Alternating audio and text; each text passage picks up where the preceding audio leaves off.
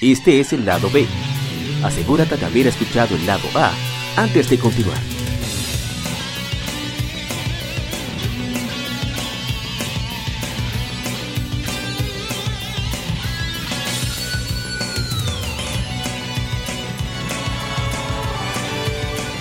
Gamefemérides.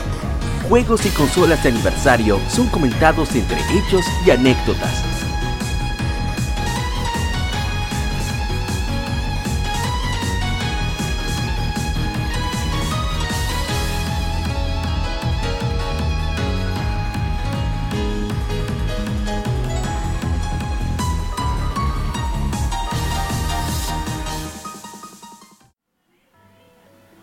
Comenzamos las Kinfemérides. El primer juego es un juego que salió hace 19 años. Se trata de Pokémon Stadium 2. Es un juego de estrategia RPG por turnos, publicado por Nintendo para Nintendo 64 y desarrollado por HAL Laboratory. Contiene a todos los 251 Pokémon de las generaciones primera y segunda. En Occidente fue titulado así por ser, el segundo Stadium en lanzarse fuera de Japón, el cual era el tercero de la serie. Soporta Dolby Surround y Expansion Pack este jueguito que le dimos mucha guata en nuestra infancia, al menos de mi parte, es un juego que en 64 se ve impresionante a nivel visual. El narrador es uno de los mejores narradores que yo he escuchado todavía en cualquier juego. Ted Lewis se llama. Era la voz del profesor Oak en la primera, digamos, los primeros 50 capítulos de, de la serie Pokémon. Y fue director de doblaje de la serie también. Y la verdad que los minijuegos que tiene, el contenido que trae, las cosas que se pueden hacer ahí, la Game Boy Tower para jugar los juegos de Game Boy a través, a través del Transfer Pack. El hecho de que los, si tú tienes ciertos Pokémon compatibles con ciertos minijuegos, sale, por ejemplo, Scizor, el minijuego de cortar. Me fascina ese minijuego. Y así sucesivamente es una chulería. Eh, Súper recomendado todavía hoy.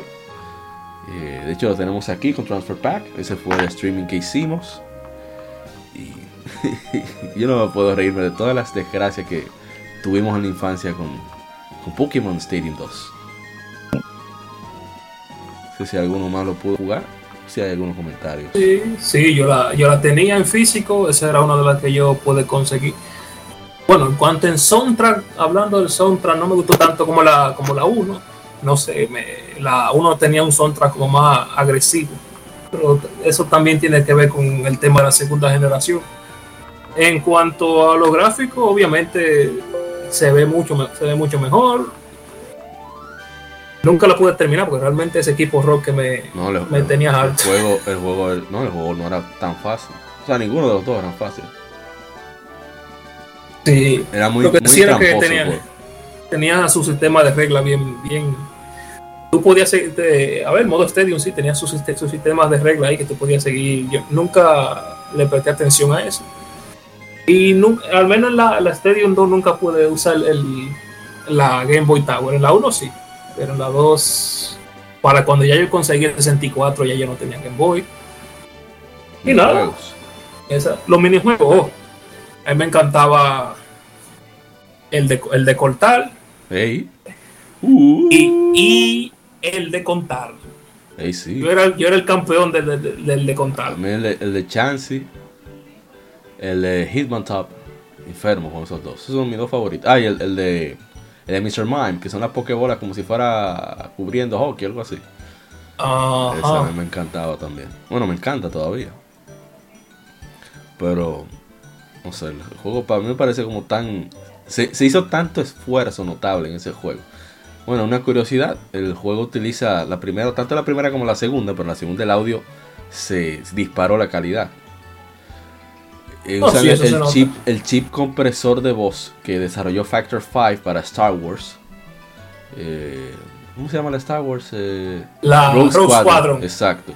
Ellos, ellos licenciaron ese, ese chip para poder meter todas las voces que tenían todas las Stadium los diferentes países. Y lo grabaron por, por región. O sea, Pokémon Stadium 2 tenía narrador en español, eh, Francia en francés, Alemania en alemán, así sucesivamente. O sea, se, se invirtió un dinerito ahí cómodo. Las Stadium. Bueno, yo creo que ya es más que... Ah, bueno, el, nuestro hermano Roger Paniagua nos dice, buen juego para partirse a la madre entre amigos. Así mismo es. Lo vicié. Eso era fijo. Durante 4 o 5 años era fijo ese juego a lo que... No, bueno, tanto... Pero es que fue tan intenso que siente que es más tiempo de lo que realmente duró. Hasta que no salió Colosseum ese juego era fijo. Eso quería, quiero decir. Bueno, vámonos al siguiente. Pues para variar, es, es un juego que apreciamos de Nomura. ¡Ay, Nomura! Hace 14 años es lanzado Kingdom Hearts 2. Es un RPG de acción desarrollado y publicado por Square Enix para PlayStation 2 originalmente. Es la secuela al original Kingdom Hearts. Al igual que el original, combina personajes y mundos de películas de Disney con elementos de Final Fantasy. Elementos, no personajes. La popularidad del juego dio como resultado una serie de novelas y mangas basados en el mismo y una versión exclusiva para Japón con contenido extra, Kingdom Hearts 2 Final Mix, fue relanzado en marzo de 2007. Después esta versión Final Mix ha sido remasterizada en HD y lanzada mundialmente en 2014 como parte de la colección Kingdom Hearts HD 2.5 Remix para PlayStation 3 y PlayStation 4. Creo que también salió para o se anunció para Xbox y creo que salió este año, no estoy seguro, verdad. Ojalá hay alguien confirme en comentarios. Y bueno, Kingdom Hearts, que debo decir que esta sí pude jugar hasta terminarlo y yo quedé gratamente sorprendido por la calidad del contenido que tiene, exceptuando por el maldito musical de la desgraciada de la sirenita. Hasta odio le toma el personaje. ¿Y a cuál, a cuál personaje? A, la a Winnie the Pooh. A, a, esa también. Ya, qué odio tengo, Dios mío. Pero Winnie the Pooh es un personaje amable y cariñoso. No entiendo por qué lo odio así ese oso ¿Usted jugó, ¿Usted jugó Kingdom Hearts? Bueno, realmente la parte 2, yo y Shidori tuvimos la oportunidad de ver un gameplay del primer enemigo, muy... No, no, no, no, no, no, no, no con eso. Usted tiene que jugar el juego. Cuando tengan de Winnie the ah, Pooh, usted me dice si, le sigue gustando. No importa porque es, Winnie the Pooh es una parte del mundo clásico de Disney que... Hola, Purquito. Hola, ¿cómo estás, Purquito? pero dame la vaina que yo necesito. No, pero déjame contarte. Zaroso. Pero el musical lo di más que Winnie the Pooh. Maldito musical. Ok. ¿De qué, ¿De qué era el musical? De la sirenita, su. Ah, de, de, Under the Sea. Pero, ah, pero Ishidori, de que Ishidori, Los peces son muy felices. Aquí tienen libertad. wow, hermano. Oh, pero debo decir que el gameplay, exceptuando por el, por el abuso del botón triángulo, me pareció bastante chévere. Eh, los gráficos muy buenos, el audio excelente. Y. Amaury, pero. Le tomé. Eh, Donald es un, es un, desgraciado inútil, Donald, pero bueno, está ahí. Y, y no se ríe con él, por lo menos. ¡Lléname, pato inútil! Y él. ya se Diciendo mala palabra, seguro, porque es lo seguro lo. Pero bueno. Mm, ¿qué, le, ¿Qué te digo, Mauri? ¿A ti te gustan las películas de, de Disney? Algunas, las antiguas, algunas, sí. Ok, algunas de las antiguas. Oye, es el mundo de Simba lo máximo. Ok, es lo que digo, o sea, algunas, ese juego está hecho lógicamente para que le gusta el mundo mágico de Disney, que a mí me gustan casi todas las películas de Disney, exceptuando unas cuantas, pocas, que no, no me gustan.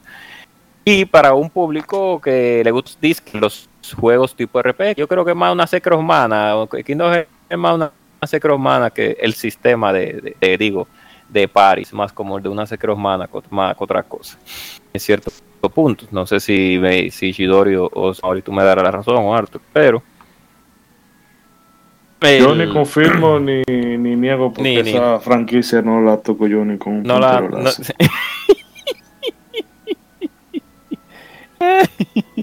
si, usted la juega, si usted la juega como yo, que el, Lord se lo pasa por arriba, le va bien. No es que no, que yo no. O sea, un. Para mí, la mitad de la diversión de un, de un JRPG es eso, lo que me va contando. Pero si tú lo que me vas a agarrar y a contar una fumada. De la felicidad y eso. De, de, de o sea, pero el corazón. Tenme, la sagrada voluntad, por favor. El corazón, Shidori-sa. Oh. Un tigre, quédese dibujando, que usted no sabe contar historia y deje de estar puñando. Oh. Oh. No, buscar buenos músicos, él sabe buscar buenos oh. músicos, hay que decir. Eh, Andrés Carrero en Instagram dice, solo jugué un poco del primero y me gustó y no pude jugar la mitad porque lo jugué en un de, en DeLorean, PlayStation 2. Eh, Creed Assassin Lex nos dice, mejor juego de mi vida no paro de jugarlo. Bueno, cada quien tiene su preferencia. Pero... Ey, señores, no sean así. Bueno, eso fue lo que él puso. ¿Qué tú quieres que yo diga? No sean así, señor. Oh. Oh. Pero bueno, eh, ¿Cómo Kingdom así? Hearts 2, la verdad que es un juego que, que usa bien el, play, Pero el uso del, una- el- el PlayStation 2. O sea que lo único que sabe hacer bueno Nomura es los dibujos. Él no sabe ni de Él esa sabe dibujar, mira el, mira el Es- dibujo, el dibujo, de- el diseño de etcétera y eso da vergüencita ajena. Bueno, yo vi, yo vi un Batman que ese hombre dibujó y en serio, vamos, vamos a replantear, vamos, vamos a replantear lo de los dibujos. Lo de los dibujos no está tan mal, el Batman que él hizo. El de Sexer no me gustó para nada. Para la saga de Kingdom Hearts, lamentablemente no sentí la esencia del personaje. Pero la realidad es que Nomura es una persona que Droga, lamentablemente es, es un no, no viste lo que hicieron con las 7 horas.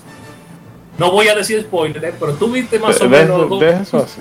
Así. así. Yo lo voy a ver. A mí, como, yo- como lógicamente, yo, Zephyr y su fantasmita, ya. Oh, ay, Dios mío.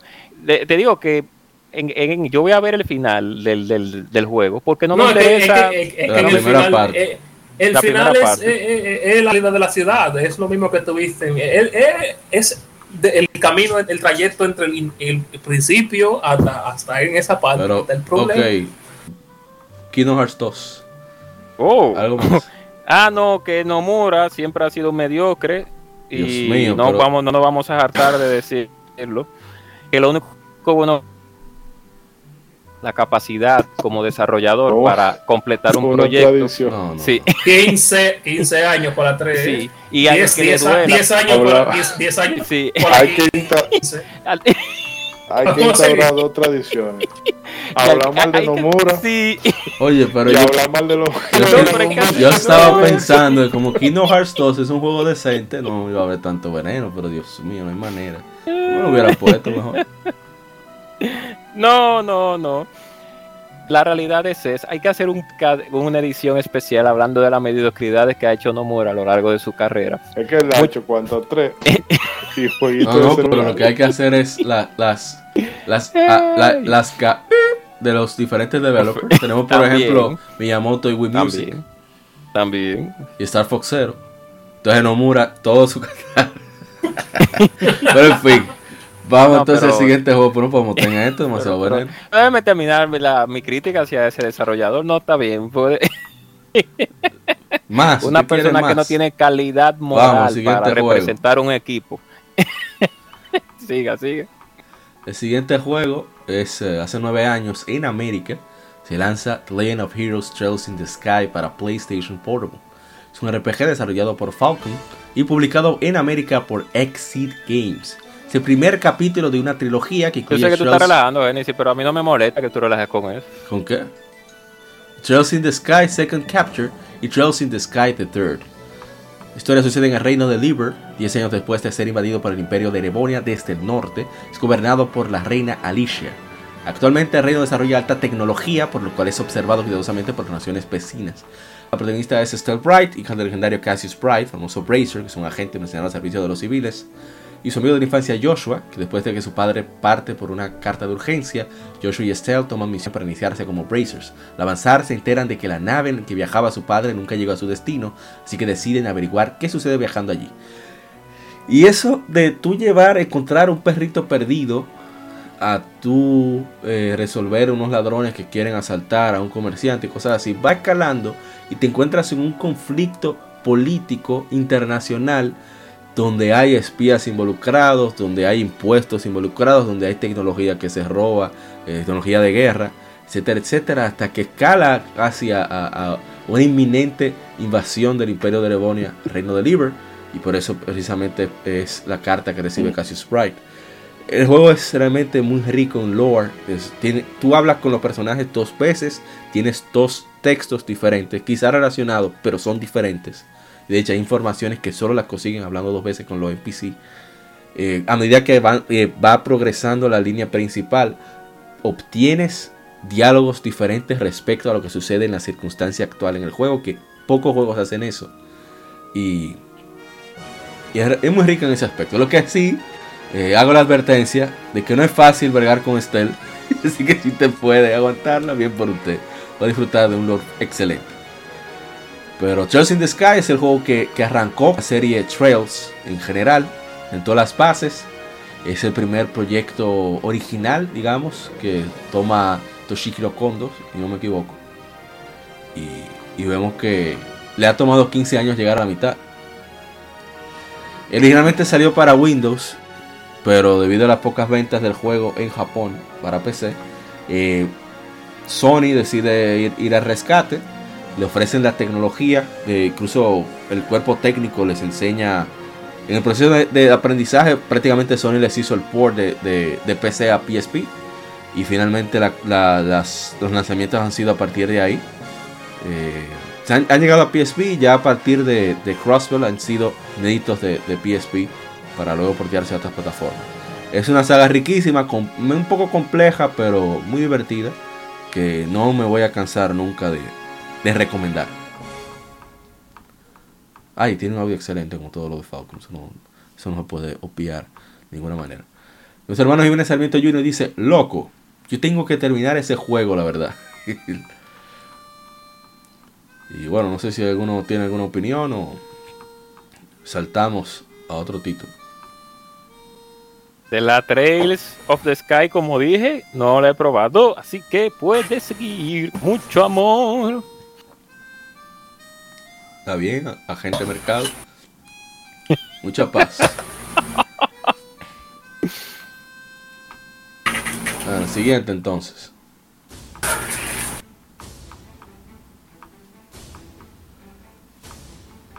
Oh, pero lo tenemos aquí. Ok, el siguiente juego eh, salió hace 5 años, si no me equivoco, sí. Es un juego eh, relativamente reciente aquí en América. Eh, sale Tokiden Kiwami. Es una versión mejorada de Tokiden The Age of Demons para PlayStation Vita desarrollado por Omega Force y publicado por Koei Tecmo. El juego contiene el doble de contenido del original, el doble de, Oni, o sea, demonios, dos nuevos personajes, eh, historia extendida y nuevas armas. Las armas adicionales fueron introducidas en el nuevo juego, incluyen armas de fuego, un rifle, Naginata y Cannabis, una especie de, caña extrañísima. Pero bueno, eh, aparte de nuevas habilidades y Mitama, son armas de personajes. Son almas de héroes históricos o mitológicos de Japón, aunque Tolkien 2 incluyen también algunos de, la mitología, perdón, de la mitología británica, así como de la historia británica. Y este juego de 2015, eh, que sale aquí en América, se lanza una versión exclusiva para PlayStation 4 aquí, así como una versión para Steam, que no es muy recomendable la de Steam. Y es un juego súper divertido, hicimos un stream con mi hermano Chilo Zero, como dije en el en el vicio de la semana, que donde comentamos mientras estábamos jugando y pasamos una hora bastante chévere con este juego que la verdad es a nivel de, audio, a nivel técnico es súper divertido, no es tan complejo como Monster Hunter, pero sí en altos niveles eh, demuestra su, dificultad. Y lo recomiendo bastante porque es, no, muy chévere, ¿verdad? Tiene mucho de, si le gusta mucho la mitología japonesa, ellos eh, que agregan muchos elementos que son mecánicas de gameplay de la filosofía Shinto, eh, algunos elementos budistas. Solo las armaduras que son tan tradicionales son tan un gusto verlas, en verdad. Que a mí me encantan mucho esos juegos que tienen tantos elementos folclóricos. Le, dan un sabor muy distinto. Y bueno, no sé si alguno aquí lo jugó o tomado para este podcast. No, claro, así mismo es. Amaury barra podcast. Ah, no, no, eh, esa franquicia solamente la conozco de oídas realmente y algún gameplay que he visto, pero no le toco. Oh my. Vamos a otro que ahí van a hablar un poco más. Ya hemos hablado de este juego antes, pero no está de más siempre recomendarlo y más que ahora viene un remake para Nintendo Switch. Y es que hace 8 años, y debo el stream por cierto, Vamos a ver si, si después que ya esté publicado el podcast podemos hacer el stream. Ya con el audio, quienes, quienes lo han jugado tienen idea. Hace 8 años es lanzado Xenoblade Chronicles en América.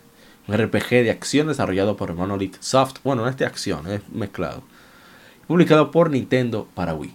Un port para niños 3DS fue lanzado en 2015. Xenoblade Chronicles forma parte de la metaserie Xeno de juegos, incorpora elementos de estética y narrativa tanto de fantasía como de ciencia ficción. El juego presenta navegación por un mundo abierto dividido en zonas, misiones secundarias atados a la afinidad de los miembros del grupo y un sistema de combate basado en la acción en tiempo real que incorpora la habilidad del personaje principal de ver parte del mundo.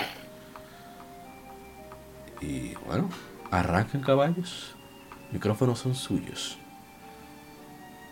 ¿No probaron Xenoblade Chronicles? Mm, bueno, no, o sea.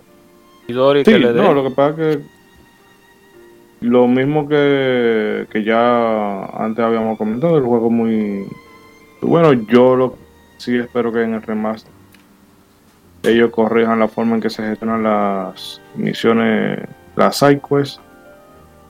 Eh, pero al no lo sobrecoja, nos va a encontrar un guion bien escrito, que eso sí tiene la gente de, de Monolith que creen o sea, narra muy bien su Tal vez con el Xenoblade Chronicle X no, no tanto, porque lo hicieron a ser más ambientado en el.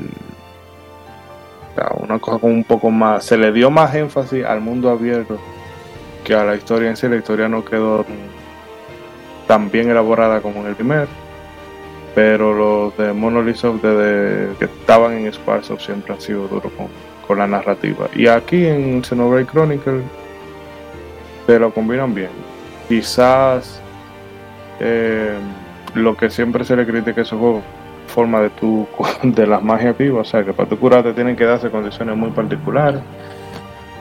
Eh, pero todavía todos recordamos cómo fue ese primer eh, el mapa de ese mundo cuando se lanzó por primera vez uno en, en un Wii que se moviera una cosa así.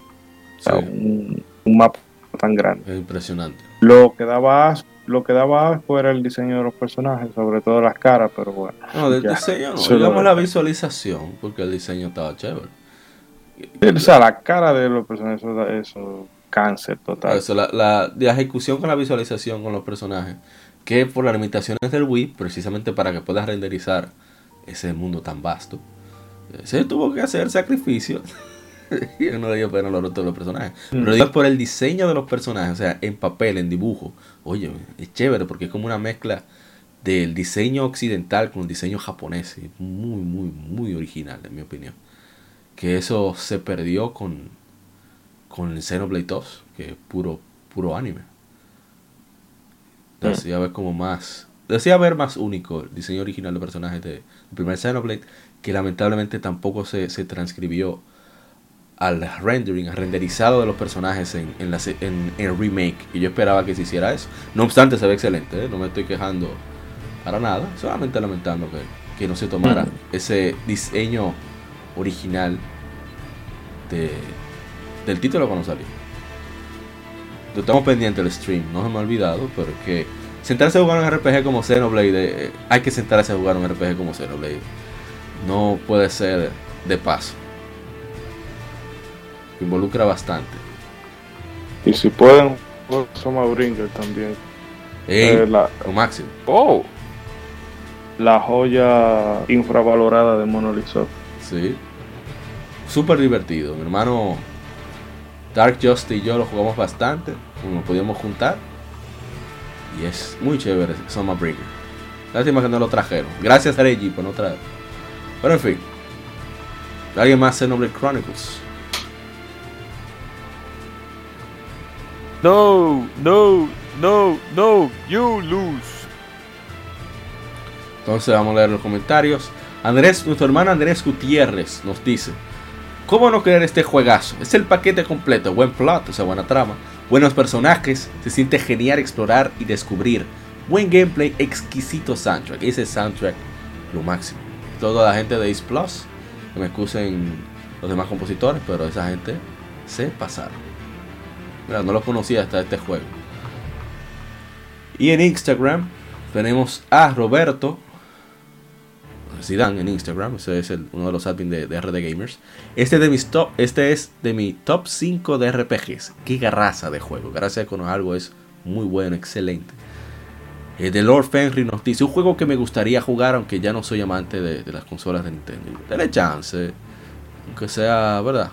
Busca la manera de jugarlo, de probarlo, porque es excelente. Yo la verdad que si de algo de momento en Switch es precisamente no poder deleitarme con ese remake de, de que saldrá ahora en mayo, si, si todo sale bien. Bueno, entonces vámonos al último de la tanda. Que no sé si. Bueno, dudo que ustedes lo hayan jugado. Ahora que sí. Y es uno del cual sí hicimos streaming. Es un juego mucho, muchísimo más ligero. Hace 13 años se lanza en América Super Paper Mario. Plataformas de lado desarrollado por Intelligent Systems y publicado por Nintendo para el Wii. Bueno, y elementos RPG también. Tercer juego de la saga Paper Mario. Este juego eh, es plataformas, solo que ahora Mario tiene la habilidad de también cambiar de dimensión, es decir, rotar el mundo a 3D y así pueden ver cosas desde otra perspectiva, interactuar con ciertos elementos escondidos. Y eso lo hace realmente muy divertido. Sigue teniendo el humor característico de la saga Paper Mario. Y, aquí ahora controlas a Peach, controlas a, Bowser también, tiene su, su propio sus stages. Y sigue siendo un juego bastante chévere, aunque a veces, eh, por la misma naturaleza de, no sé si del engine, de las animaciones, uno quisiera que fuera un poquitito más rápido, sobre todo a la hora de moverse en los stages que no son necesariamente de acción. Pero para eso me parece un muy buen juego, que ojalá y, quien pueda le dé el chance que, merece. ¿Alguno de ustedes pudo probar Super Paper Mario? Mamma mía. No, oh no. No, porque en ese tiempo no tenía GameCube. No, no, de Wii, de Wii, de Wii. Ah, de Wii. Ah, no, no. No lo pude probar en sus tiempos. Tampoco. Porque me alejé mucho de esa saga. Porque cambió bastante. Con la llegada de la Thousand Years Door. Eh, Thousand. Ah, bueno, la, la, de, la, de, la de GameCube, creo que se llama así, la Thousand. Sí, The Thousand Years Door, sí. Thousand, sí, Thousand. Eh, me alejé muchísimo de la saga porque no tenía eh, GameCube en ese tiempo. Y después de que ya tenía mi PlayStation 2, etcétera, etcétera, etcétera, pues ya no, no la seguí. La veía y decía, ah, ok, vea videos, pero no, no era tan recurrente. A pesar de la gran mayoría de juegos que hay de la saga Super Mario, muchos con sus altibajas, claro está. Bueno, este fue el último bueno, vamos a decir así. Ok, exacto. Ya, no se diga más nada. Ray, si usted no pudo probarlo ni Ishidori-san. No, lamentablemente ni una sola Paper Mario. Dios mío. Bueno, vamos entonces ya terminar la dice aquí. Fue para, fue para mí solo. Ahora, culpa de ustedes que no recomendaron nada. Así que vamos entonces a pasar al Gaming Site con Camelot Software Plan. Así que no se muevan, seguimos con más de Legion Gamer Podcast. El gaming nos une.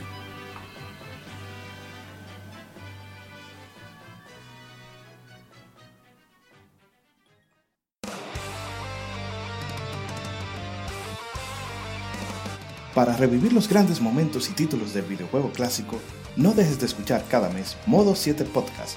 Ven y recuerda con nosotros entre análisis retro, datos y anécdotas la época dorada del videojuego. Sin micropagos ni pases de temporada, solo puro amor por el pixel y el polígono. Modo 7 Podcast, la retroaventura comienza ya.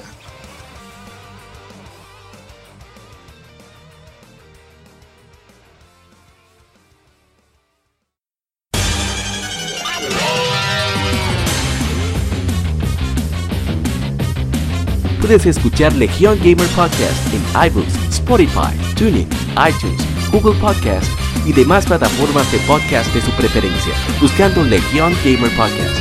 Recuerda seguirnos en las redes sociales como arroba Legion Gamer RD. Visita nuestra página de Facebook para que seas parte de nuestros streams de las Game donde recordamos y jugamos algunos juegos de su aniversario.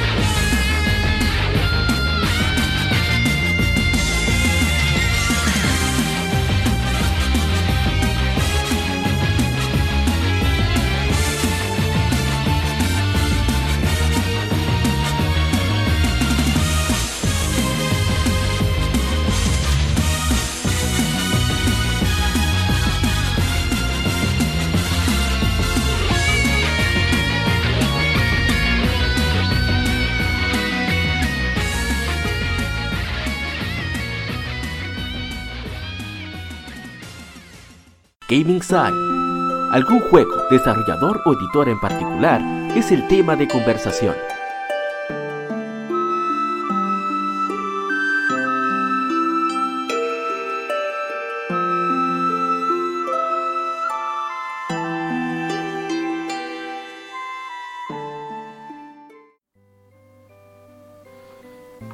Saludos a todos, iniciamos este Gaming Site sobre una compañía que aquí todos en el podcast apreciamos bastante y es nada más y nada menos que Camelot Software Planning, eh, conocida formalmente como Camelot Company Limited, hace negocios como Camelot Software Planning. Es un desarrollador de videojuegos japonés, eh, establecido originalmente en 1990 bajo el nombre de Sega CD4 rápidamente renombrado a Sonic Software Planning por Sonic the Hedgehog. Ellos estaban involucrados con Sega, eran parte de Sega, y fueron los eh, responsables del desarrollo inicial de la serie Shining. En, en el 1995 hubo un corto periodo donde trabajaron para Sony, parte de crear productos de Shining. A partir del 2001, después de conocerse como Camelot, ellos se aliaron con Nintendo crearon la serie de Mario Tennis y Mario Golf, así como una serie de juegos deportivos, así como la grandiosa, la grandiosa serie de RPG Golden Sun. Eh, vamos directamente a la historia. Eh, fue fundado en 1990 con una división de Sega, ya dijimos Sega CD4, sería Consumer Development Studio número 4. Eh, dijimos que junto a Climax Entertainment ellos crearon Shining into Darkness para Sega Genesis o Sega Mega Drive. También desarrollaron otros títulos eh, populares en la franquicia, exitosos en la franquicia como Shining Force, Shining Force 2. Eh, en 1995, debido a los problemas que tuvieron eh, con la serie Shining Force 3, en un entendido, fue que ellos decidieron más separarse de Sega para trabajar en, ellos hicieron por ejemplo el, Everybody's Golf, Midnight Golf, lo hicieron ellos con, con PlayStation, así como Beyond the Beyond. Que ahí comenzaron a trabajar con quien fuera hasta que falleció, creo que el año pasado, diseñador de personajes de, Golden Sun. Y bueno, eh, ellas tuvieron, lograron un acuerdo con Sega de trabajar con, otros desarrolladores siempre y cuando no abandonaran la serie Shine. Así que después que, Sega comenzó a trabajar con Dreamcast, dejaron a cabo solo con Shining Force 3 para Sega Saturn. Eh, ellos pudieron lanzar todo el juego, pero eh, no les gustó el trato que le dio Sega y se fueron con Nintendo como desarrollador Second Party. Eh, hicieron muchos juegos Mario Golf, Mario Tennis, eh, Golden Sun. Incluso la creación de Waluigi es atribuida a Camelot para la serie de Mario Tennis. Y bueno, ha sido su último juego, así que creo que podemos ir. Eh, ¿Qué hacemos? ¿Vamos primero opinión sobre Camelot o vamos juego por juego? Eh, quizás conozcamos uno u otro.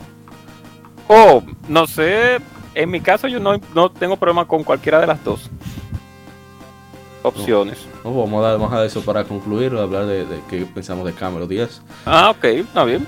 Si no les parece. vamos entonces con Shining in the Darkness, si lo jugaron.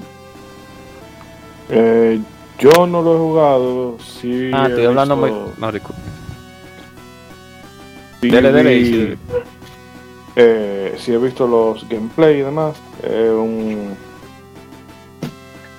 un RPG en vista primera persona. Todo muy. O sea, muy ochentero. tú vas peleando con criaturas, compra. Eh, es más bien lo que ahora nosotros hemos llegado a, denominar como un dungeon crawler.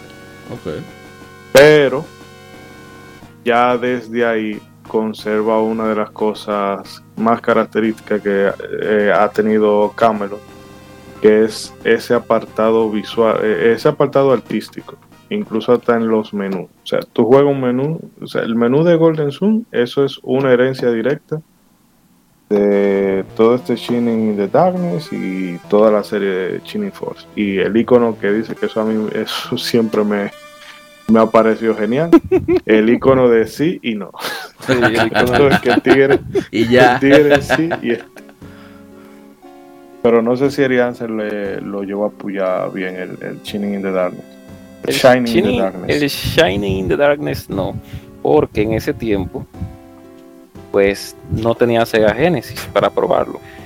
Ahora bien, Más adelante, sí, porque en ese tiempo Sí, porque no, conocía de la, de la saga.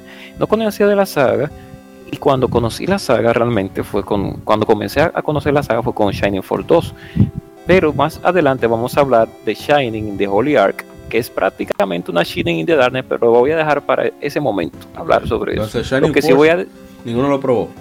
Eh, no, no, no, vamos por parte. Vamos por parte, Mauricio. Puede ser que sí. Dijiste que Ah, es el que sí, ok. vamos para allá. dele usted primero, dele usted primero, Ishidori. por eso fue, eh, fue. Yo no sé si sería el primer juego de error que yo toqué así o que con el que tuve contacto. Eh, no sé, yo siempre he tenido en la memoria a Profiler, aunque este es un juego de error táctico, pero se maneja bajo los mismos principios. Y desde el inicio, a mí lo que me ha encantado de la de esta franquicia es lo dinámico y como también lo espectacular que puede ser eh, el gameplay. Que no es por echarle tierra a los Fire Emblem, oh. Eh, pero Fire Emblem, o sea, el combate yo siempre que lo he visto con un poquito contenido, en el sentido de que no te dan como tanto espectáculo. Eh, ¿verdad? Dos enemigos dan un golpe o un fueguito, una cosa así. Pero en, en Shining Force, todavía en una época en que ellos no tenían tanto poder gráfico, eh, era una, cuando tú tirabas una magia, eso era, eso es, era espectacular. Cuando se daban los, los, los golpes, tú sentías esa contundencia, ese cash, o sea, el impacto de un golpe, tú lo sentías y eso era como recompensante de verdad. Y, óyeme, un juego que tiene centauro. Ya nada más, pero o sea, la única franquicia de, de, juego de error que se atreve a meter un centauro en el cast y no voy a seguir hablando de, de, de, de esta Shining Force porque vienen dos más por ahí que también son, son brutalidades. brutalidades. Obviamos la, la Shining Force Gaiden y, y The Sword of Haya. Sí, podemos, sí, se, pueden obviar, pero si no, una recomendación. para hacerlo breve, son, son spin-off. Eh, o no spin-off, porque ahí creo que la of Haya tiene como relación directa con la historia de la 1 pero son portátiles para Game, Gear. que tenga el Game Gear y tenga el dinero para comprarse el cartucho. o si no, que use DeLorean, un DeLorean. Eh, medios alternativos. Vamos entonces a saltar al segundo inmediatamente. Shining Force 2. Explayes usted, Ishidori, también, que yo sé que usted se va a querer desplayar ahí. No, Shining Force, se lo sabe, que yo, porque la Shining Force, la primera, es, tan épica. o sea, porque desde que empieza épico, ¿verdad? Porque tú te vas a pelear a un... Eh, te mandan a investigar en una ruina y en eso hay un terremoto y se divide la tierra en dos y tú tienes que eh, ir a detener el villano y todo, y todo arranca tan épico desde un principio que cuando yo empecé con Shining Force 2, empieza como lento. O sea, la, historia, en un principio tú no sabes para dónde va la historia. Y eso me hizo como que yo no le tuviera tanto aprecio la, primera vez que lo jugué. Pero después con los años, volví, la retomé. Y la historia ahora se me hizo más como si fuera un anime noventero de aventura en que las cosas se van pasando, en que el personaje empieza siendo un mijiji, pero luego se van dando una serie de eventos, todo termina en una cosa ateósica. Y jugable, y visual, visualmente y jugablemente ese juego. Yo a decir que una, característica interesante que veo que marca en, en, las informaciones que aparecen del juego es que el juego es más largo que el primero y también que de mayor libertad de exploración. No hay sistema de capítulos, así que el jugador puede regresar a áreas previamente visitadas del mundo. O sea, eso es lo mismo que tiene. Esa, o sea, hizo Golden Sun. hay un lado al que tú no puedes volver porque en, eh, se va al carrizo en lo primero que bueno ah, todo, todo, todo el, el, toda la trama cuando arranca es tú tratar de volver a ese a ese lado. Y ahí básicamente tú tienes que ir forjando como tú, tú eres el nuevo tienes que construir el reino tiene que ir forjando alianza con la gente que está en ese nuevo continente y hacerle entender que miren, eh, nosotros salimos huyéndole un tigre y el tigre viene para acá, así que lo mejor que podemos hacer ahora mismo todo es, es unirnos. Y tiene una escena que a mí me encanta mucho, que ellos van, hay una deidad que es la única que puede ponerle freno a las cosas y la deidad dice, bueno, señores, yo lamentando el caso, yo pasado la eternidad entera ayudando a los humanos, yo con ustedes no puedo. Resuelvan ustedes como... Resuelvan Resuelva, como, dice Shansung en Paridadera. Resuelva, metan mano y me cuentan. Y me voy. Pero es un juego muy, muy, muy, Ahora mismo están escuchando Music Town Theme de, de, Shining Force 2. Es espectacular. Los giros que tiene un poco medio bien yaceados ahí bien upbeat, bien animado y con una riqueza melódica terrible y, o sea, terriblemente buena. Lamentando el caso, es la misma pieza que tú te vas a tener que chupar en todos los pueblos. Quizás por eso lo hicieron así. Eso sí. La hace Dragon Quest, pero que no Shining Force. No, y, y, Telo Fantasía también, toda la, la gran mayoría de Saga Tales que tienen a. Dios mío, el compositor lo dijeron ustedes ahora mismo. Eh, eh, sabemos que, que Sakura, Se, se repite, sí. Sí, Pero él, es bueno, él es bueno, él es bueno. Y aquí es Moto, Mi... Moto aquí Takenouchi. Parece que de ahí que Sakuraba copió. sí, bueno. No, la saga de Shining Force, o a mí me gusta decirlo. Quédese en la 2, quédese en la 2. Sí, me voy a quedar en la 2. No, vaya, no vaya a brutalidad sí, todavía, quédese sí, ahí en la sí, porque, no, no entre en la brutalidad todavía la saga, eh, a los que nos escuchan, nosotros no podemos estar contentos hablando de la saga de Shining Force porque es que, es que los juegos son tan buenos que deberían de darle una oportunidad a todo el que nos escucha, todo lo que se ha mencionado. Pero a mí me gusta llamarlo por en, por, en el nombre literalmente en español, que es la fuerza resplandeciente.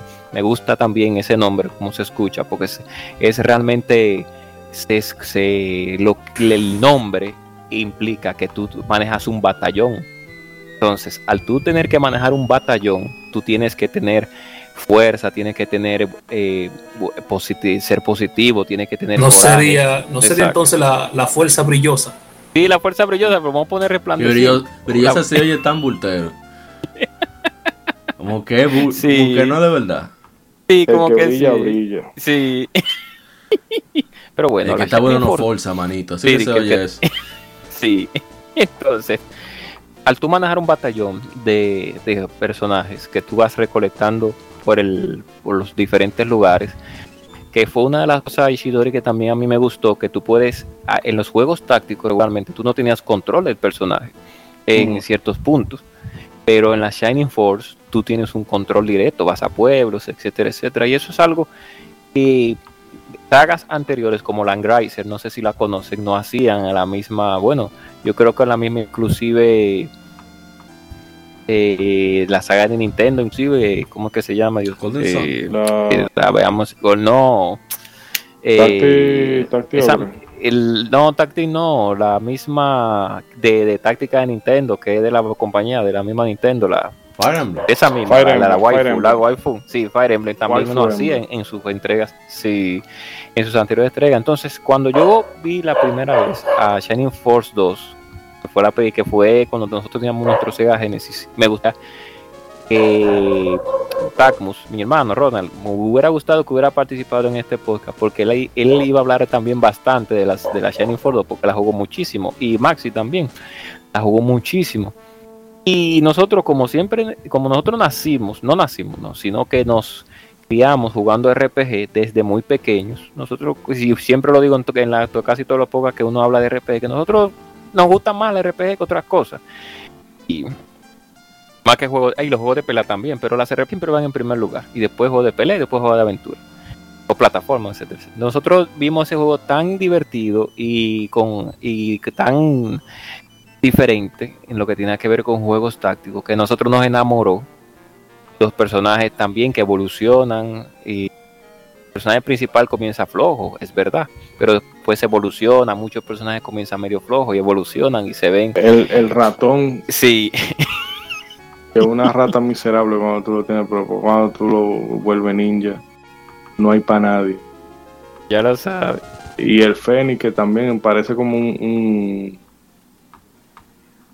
cóndor malogrado. así mismo. Ya lo sabes. cuando tú lo evolucionas, oye, bueno, más imperial no puede verse. Sí, entonces, las diferentes misiones que tiene el juego, también, que eso es lo que hacen, lo hacen también, pues, bastante es disfrutable de jugar. Inclusive, eh, inclusive el último jefe de ese juego es más incómodo que el de año en cierto punto. Entonces, que no es solamente de una de, de, no es solamente ir y destruir al enemigo, sino que te ponen diferentes, en el mismo field te ponen diferentes fórmulas para tú llegar hasta diferentes pedazos. ¿Usted se recuerda de la, del pleito de la iglesia, Ishidori? Que usted, va, usted tiene que ir subiendo, subiendo, subiendo, subiendo subiendo en una iglesia. Tú estás en una iglesia, entonces tú tienes que ir a derrotar a un enemigo. Entonces tú tienes que ir por encima, subiendo, subiendo, subiendo, subiendo. Una iglesia literal de una iglesia. Y de verdad que sí, que Shining Force 2 es una joya que muchas personas deberían de probar. A pesar de que se vea muy ambiguo ya, creo que la palabra correcta ambigua. ¿Se puede decir ambiguo, Ishidori? Sí, no, claro. Sí. aunque el, el sistema sería muy ambiguo y sería, por así decirlo, un poco arcaico en, cierto sentido, pero un buen juego, a pesar de que eh, nunca se menosprecia por, por, por, ese tipo de cosas, sino que como siempre ese juego yo creo ha envejecido bien a pesar de todo. Hay nichos, sí, pero ha envejecido muy bien. Decir, eh, ese yo le puedo decir, eh, la 1 todavía tiene sus cosas que tú tienes que poner de tu parte, pero la 2, excepto el manejo del inventario, que es cancerígeno, porque tú tienes cuatro slots, con todo o sea, son cuatro slots. Y si tú te pones a recoger mitril, bueno, porque vas a tener que cargar los mitril hasta que tú encuentres el tigre que te, que te deja guardar objetos. Pero fuera de eso, todo lo demás se juega nítido. Pregunto, uh, Shiny CD, ¿probaron? No. No, pero para darle a la gente, ese es un compendio de la Shining Force Gaiden y la Shining Force de Solo Haya. Están los dos metidos en un pack. Con la calidad gráfica del Sega CD. Claro, sí. Entonces, bueno. estamos sobre for CD, Shine Wisdom. Sí. Y que de Sega sí, Shiny Wisdom puedo, puedo, yo puedo hablar de Shiny Wisdom. Sí, un poco, pero para claro que sí. Shiny Wisdom, inclusive la tengo, no, no la tengo en mi casa, creo que se la presté a un, amigo mío, creo, si no más creo. Era cuando nuestra querida llamada Working Design, pues traía Juegos a América. Ella, ella fue que lo publicó. A pesar de que Shining Wisdom no es un juego tan relevante de la compañía, pues fue sólido en su tiempo. Eh, claro está, fue lanzado para Sega Saturn, ¿no? En un tiempo donde la comunidad de Sega Saturno, como en los tiempos del Xbox 360 y el Xbox One, pues no jugaban muchas RPG para este lado, para el occidente, sino que jugaban otros títulos. Salió en un, lapso de tiempo también donde habían aparecido en PlayStation a Final Fantasy VII ya y uno que otras RPG por parte de Square que fue que opacaron bastante la saga. Además de que esa saga todavía sigue siendo nicho. Eso es una realidad peor todavía para que mucha gente no conozca ese juego. Pero los puristas de juegos de, consolas y de los que siguen van, si tienen seguimiento con esa saga, le dan seguimiento a esa saga, pueden saber de lo que estoy hablando. La Shining Widow es literalmente una leyenda de Zelda, solo que Ah, sí. usted se recuerda más o menos. yo sé que usted se recuerda. Que tiene que e incluso yo la recuerdo que como un poco 2D o algo así. Eh, es, es, como una is, eh, Moisés, como una, una is eh, normal. una is, eh, algunas pistín o Forgana o Origin, es lo mismo. Solo que el sistema en los gráficos son pre-renderizados, como en las is, pero un pre-renderizado de ese tiempo, que es un poco más arcaico. Y el juego no era malo, lo que pasa es que tenía deficiencia con algunas cositas. Sí, porque en un lado aquí fue el, desarrollo se inicia para Sega Genesis. Ah, Pero lo que hicieron fue que lo adaptaron rápidamente al Saturn. Claro, aprovechando un poco Mm. de los visuales que pudo dar el Saturn, pero después de Final Fantasy VII la gente le di a lo que no era 3D. Mm. Le daba alergia. Quizás eso ayudó a que no se conociera tanto. sí, entonces, es lo que digo. El, pero de verdad que es- no es malo el juego, sino que es regular la, la Shining Wisdom, realmente. Deadmoy se hablará del próximo. Y luego yo hablaré del próximo. ¿Cómo? ¿Que ustedes probaron Beyond de Beyond? Yo no lo puedo creer. Eh, Ishidori, sí. Yo Y- digo, y, pero usted- Pero así, ese y fue yo el prim- llegué a ver, y yo llegué a jugarlo, a verlo, mejor dicho. Dele, dele. El primer juego de error en PlayStation que yo vi fue ese. Oh my god. Eh, yo lo que sí recuerdo que era difícil como es solo. Y eh, lamentando el caso, eso, que bueno, sirve para ejemplificar un poco. Porque siempre hablamos de, del boom de Final Fantasy VII. Si tú ves Bellón de Bellón, sigue la misma fórmula de esos juegos de rol de 16 bits. Y visualmente mm, los combates se veían, ¿verdad? Un poco más o menos, con unos sprites grandes eh, y demás. Pero no era una cosa que fuera totalmente next gen. Por eso cuando Final Fantasy VII llegó, le dijo a la gente, miren, los juegos de rol se tienen que hacer así ahora. Pero Beyond de Beyond es la portada a mí me, me sigue gustando mucho el, el- cómo se veía la carátula de ese juego. Sí, sí. yo sé, yo me Porque recuerdo. era, o sea, eso, más 1990 y pico, eso no puede verse. El Así diseño mismo del personaje. Pero es un juego que, lamentando el caso, tiene eh, Es medio. Un juego mediocre, hay que decirlo así. Se siente muy, Eh, discúlpeme. Ah, no, siga así, sí. Sí, no, no, no, eso. Se que siente- se- eh, le falta algo. Sí, le falta algo. Se siente. ¿Cómo lo, cómo lo explico? Eh, bueno, los que han. Y disculpen mis seguidores por la interrupción. Los que han estado vivos, o mejor dicho, los que han pasado por muchas consolas de lanzamiento, saben que cada vez que usted compra una consola, tiene como algo mágico. No sé si, no sé lo que es la realmente. fiebre de entrenar. Sí, algo. Es a la fiebre de algo, pero hay como una magia, no sé por qué, porque, un ejemplo, para Bellón de Bellón, cuando yo lo vi en, en tiempo, lógicamente para PlayStation 1 o PCX o PlayStation, bueno, vamos a ver. Cuando yo lo vi, un primo mío, que de parte de, de la familia de mi padre, que se llama eh, Carlos, lo estaba jugando en su televisor, pues yo vi este RPG y yo dije, ok, ah, no, ah, eh, no está tan mala, pero como que algo le falta. Pero ese feeling de old school, de RPG de vieja escuela que tiene Ishidori, usted lo sabe, pues todavía se, man- se mantiene, se mantuvo hasta ese, hasta ese tiempo, como es lo que usted dice. Y también yo vi ese juego en una Game Pro en español, en su tiempo, cuando las Game Pro servían, ya...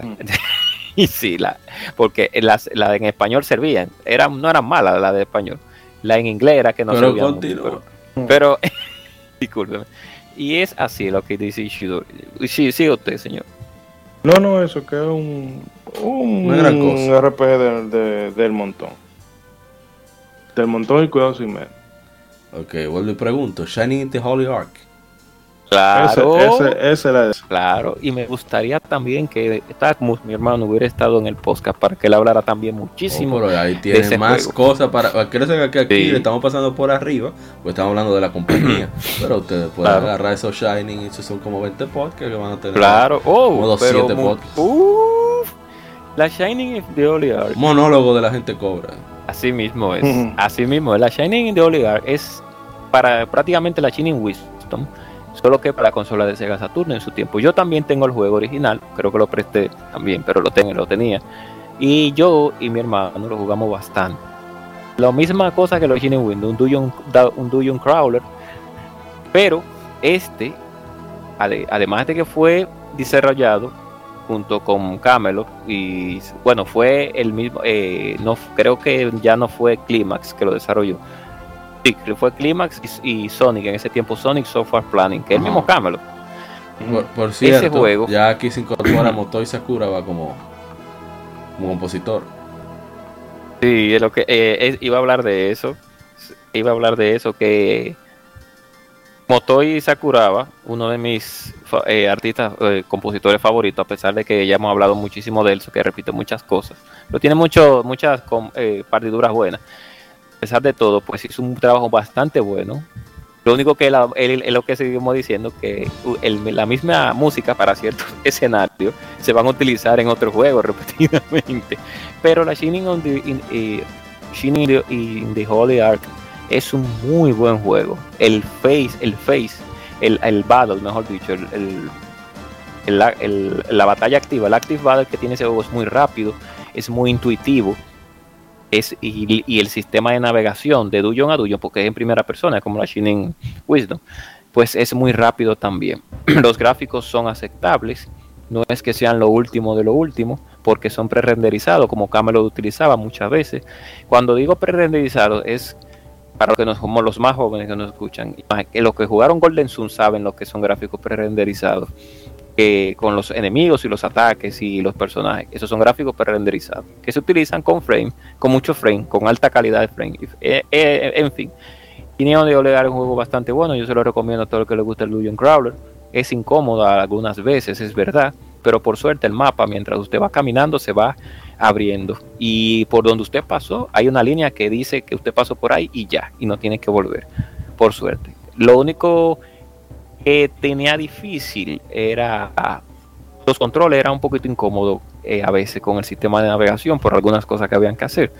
Pero después de ahí no tiene, no tiene perdedera.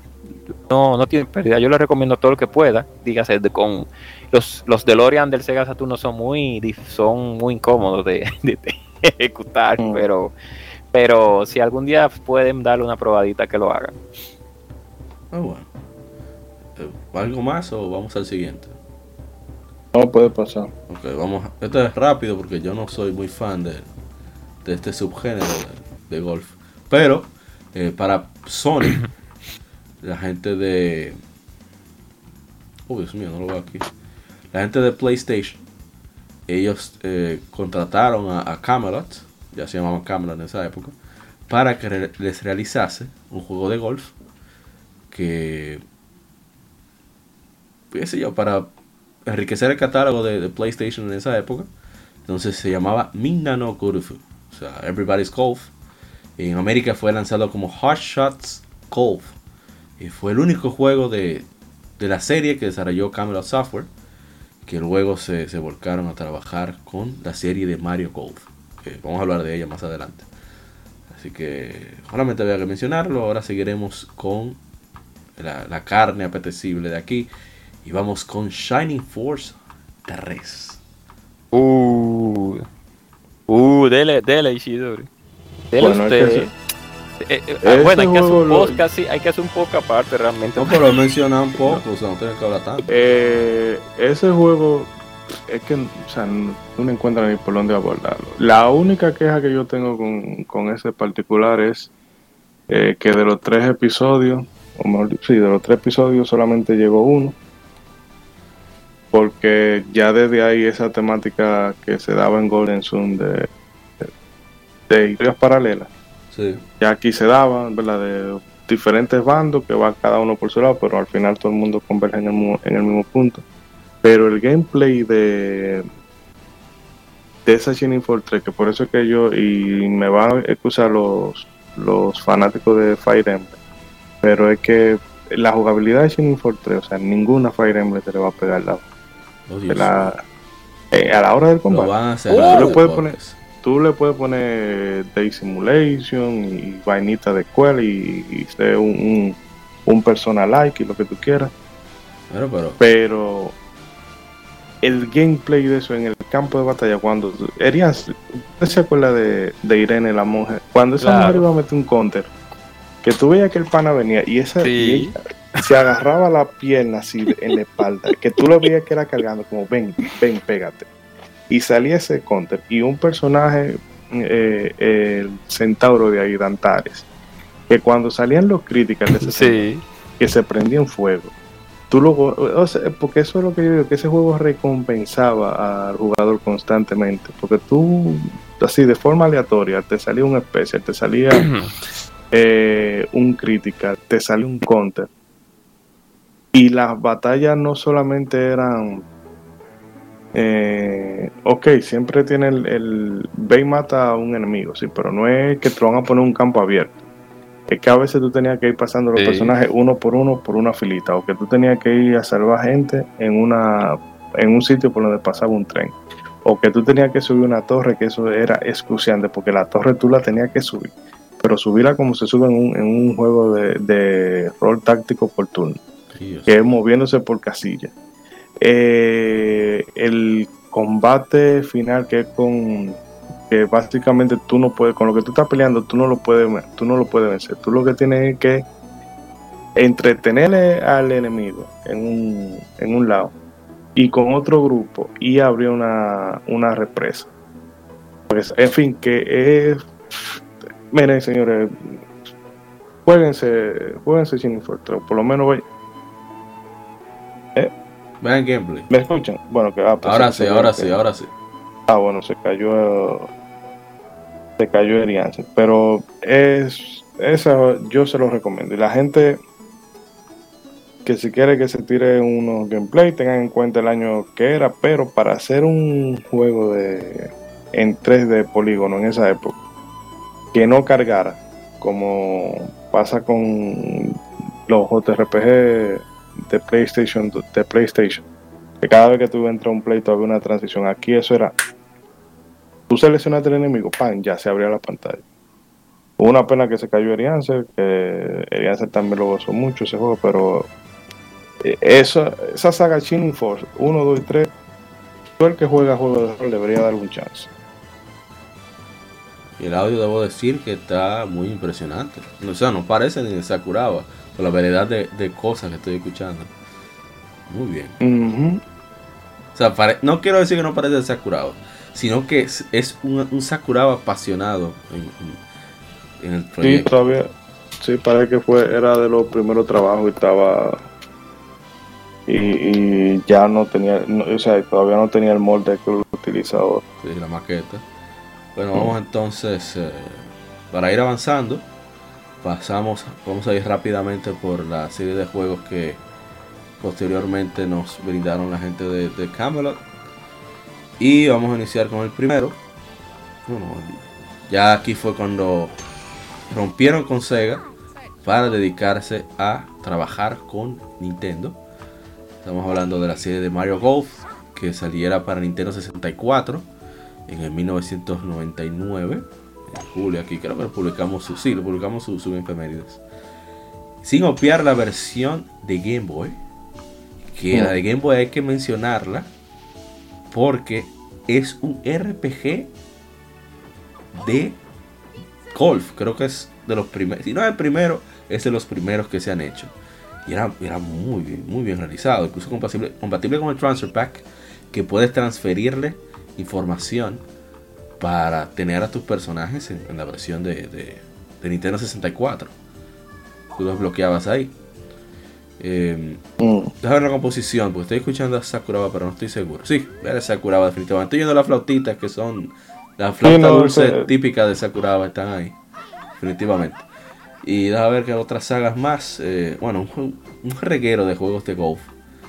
Eh, de Mario Tennis también fue, son parte de el extenso portafolio que tiene la gente de de Camelot. Mario, Mario Tennis, este sí puedo decir como es un deporte mucho más activo, eh, es mucho más entretenido. Nuevo Sakuraba se siente las, ahora se siente la trompeta de Sakuraba. Es un mm. juego deportivo que sale en el 2000, en noviembre eh, es el primer juego donde Mario sí está jugando tenis, había salido en la versión de Nintendo. Es el segundo juego que hace Camelot en, 64, un, consola casera de Nintendo. Y fue donde se introdujo a Waluigi. Y se reintroducen personajes que habían perdido desde, desde finales de los 80, como Princess Daisy, Princesa Daisy y Birdo, que desde Mario 2 no había aparecido de nuevo. Eh, también se hizo eh, una versión para Game Boy Color por Camelot y fue lanzado como Mario Tennis Game Boy. También compatible con el Transfer Pack para Nintendo 64. Un juego, bastante divertido. Una joya. de 4, mm. sí. Así que quien pueda que, le dé su chancecito. Que no se va a repetir. Ahora vamos con la otra, otra grasa, aparte de Shiny Force. Y es que en 2001 nos llega para Game Boy Advance uno de los títulos que para mí es una de las cosas más espectaculares que se han hecho. Hablamos de la serie Golden Sun que surgiera eh, para Game Boy Advance, como ya dijimos, donde es la historia que todo el mundo conoce, donde eres Isaac. Hello del pueblo de Vale. Te escuchamos, a gente cobra, está aquí. Sí, discúlpenme. Sí, está bien. pero puedo, ok, pero. Ah, ok, me, dejo, me pude, cuando puedan, me pueden dar mi partecita para hablar de la Cine Force 3. Si no. ok. En la historia de un grupo de, de, adeptos de una, vamos a decir, magia, o de supuestamente energía mental, la sinergia, Synergy los cuales de un pueblo se ve atacado por una serie de personas que liberar la energía de la alquimia, que eso va a destruir el balance, pero el mundo de por sí está desapareciendo poco a poco. Entonces, eh, Golden Sun es un juego con un gameplay espectacular visualmente, muy entretenido, muy dinámico, también con un rejuego de los puzzles y de exploración que requieren de mucha de memoria, de, geográfica, es decir, de acordarte más o menos del camino que, que recogiste eh, donde debes de, dirigirte, no hay unas indicaciones claras, más allá que, a través del diálogo, o sea, no te indican en el mapa dónde debes ir, es bien vieja escuela en ese aspecto, y, los puzzles que hacen que, aunque sea mentira, una ilusión, pero tú sientes que tú te vuelves menos ignorante cada vez que avanzas en uno. y los combates, como dije, que, que los combates que no puedo dejar de mencionar. Pero que los personajes están escritos de una manera que quien tú crees que es el más malvado, a veces tiene, es quien tiene la, el objetivo más noble eh, por detrás. Así que nadie debe de dejar de, debe de obviar Golden Sun. Así que no sé si quieren contar algo de Golden Sun. Yo, me enamoré de ese juego de que lo vi en, Club Nintendo. Tenía Game Boy Advance, pero yo quería ese juego. ¿Qué se puede decir de Golden Sun? Es lo mismo que de Shining Force, o sea, eh, brutal, o sea. Cuando bueno, salían los críticos ahí. Sí, que se pone, de las armas. Sí, ese sistema de batalla que tienen Golden Sun, la música del mismo modo y nuevamente, pero el Game Boy Advance cuando salió, a pesar de todo, a pesar de que salió sólido, fue un aparato que salió sólido, muchos juegos de lanzamiento, no tanto, pero muchos juegos buenos de lanzamiento. No, no salieron con clavitos, con muchos buenos juegos. A pesar de todo necesitabas RPG, porque el Game Boy caja de muerto, el Game Boy Color, mejor dicho, a pesar de que tenía muy buenas RPG, no era tan asiduo a ese tipo de, de juegos en el Game Boy Advance se consideraron muchos juegos RPG, muchos, muchos, muchos, muchos. Y en el 10 ahí es que verdad, también. Pero en el, no, en el 10 no tanto, en el Advance yo creo que hubo más RPG. Que creo, si no más, pero, bueno. No, yo creo que en, en el 10 fueron más. En el 10 hubo más RPG realmente. Ah, ok. En el 10 hubo más de todo realmente. Ah, sí, ahora, eh, gracias por la, la, la aclaración. Pero al salir este RPG Golden Sun, yo, cuando yo la primera vez que la vi, dije, cuando vi el anuncio primero, el anuncio de, marketing que utilizaron con Golden Sun, interesaba en el de la, del teatro. Sí, no, el del teatro. Ese mismo es. ah, ese mismo es. Del teatro que yo dije, oh, Golden Sun, y vi los ataques, y vi el, sistema de batalla, vi los gráficos, vi la historia, dije, oh, yo no tenía ni cable, la gente cobra, yo lo que vi su anuncio en Game Boy Advance y yo estaba babeando, y yo, Dios mío, ¿cómo una vaina portátil se puede ver así? Eso es mentira. es lo que digo, entonces, Golden Sun es la 1 y la 2, vamos a hablar hablando de ese juego, vamos a hablar de la 1. Es un juego muy recomendable, muy recomendable todo el que no ha jugado ese juego debería de darle una oportunidad, porque de verdad que vale la pena en todos los sentidos. Dos detallitos que tenía ese juego de Game Boy Advance, primeramente era que el Game Boy Advance tenía un problema y era que lo comparaba mucho con el, Super Nintendo, a pesar de que por dentro realmente no tiene nada parecido. Entonces, en el, en el departamento de sonido del Game Boy Advance siempre se quedaba flojo. Si tú lo comparabas, por ejemplo, con la versión de Super Nintendo. Pero Golden Sun eh, fue como fue como la gente de, de, de, Treasure con, con, el Genesis. Esa gente supieron como. Yuzo Koshiro en Streets of Rage en Sega Genesis. Esa gente supieron cómo usar ese chip de sonido nítido. O sea, las hoy día tú no necesitas buscar versiones remasterizadas de, los de, de, de, los temas de Game Boy Advance. Las versiones originales de, Game Boy Advance todavía se escuchan muy bien y obviamente también están bien compuestas desde el principio. Otro detallito es que eh, supieron cómo usar los modos gráficos que tiene el Game Boy Advance. Que por cierto, un reportaje de estos días de del Game Boy, del Game Boy Advance, de cómo funcionaban los, diferentes modos de... Sí, muy interesante, el modo bitmap y el modo con sprites, ¿no? Eh, sí, el modo bitmap era más para los juegos más, potentes, pero realmente el, otro, en el que se usaba para rotar imágenes, que se parecía al modo 7, pero no es el modo 7. Ese, ese modo, yo creo que el, mejor juego que se usaba, que usaba ese efecto era la misma Golden Sun, el World Map, que no, se, no es una, imagen como estática, como por ejemplo en Final Fantasy VI, sino como que él, se mueve. Tiene un mini efecto 3D que para esos tiempos se ve hermoso en esa pantallita. Sí, sí, sí. Una de esas de rotación y escala. Exactamente. ¿Y qué te digo? Eso, te digo, era, era un, era, ese juego se podía, se vendía uno por, bueno, la historia no te sé decir porque no, la recuerdo muy bien, pero visualmente ese, juego te vendía por, lo visual. Y era un RPG fácil de llegarle, no era, no, ya de por sí, no es que la, barra estaba muy alta, pero eh, sea, es fácil, tú necesitas, tú sabes para dónde ir, al menos la primera parte, la segunda ya un poco, se abre un poco más. Sí. Eh, bueno, vamos a hacer una, pequeña pausa. Vamos a seguir. No una pausa, sino vamos a una intervención de Shining Force 3 para que la gente cobra se exprese antes de que explote. Si no le da una cosa. Oh, pero yo me voy a volver mal. Yo me voy a volver. Eh, me voy a volver el, el, increíble Hulk si yo no hablo de ese juego en este podcast. Sin querer. dale, dale. Bien, corroborando lo que dijo Ishidori antes de yo irme, le iba a secundar en todos los aspectos. Shining Force 3 es una obra de arte, de verdad que sí. Lamentable que el escenario 2 y el 3 Sega nunca lo trajo a América, pero yo me imagino que fue por las bajas ventas que tuvo el juego, pero debieron de debieron de arriesgarse y traerlo como quiera. Y estaban sentados en su Dreamcast. Sí, exacto. Pero aún así, es una de las mejores RPG tácticas que nos han de todos los tiempos. De todo.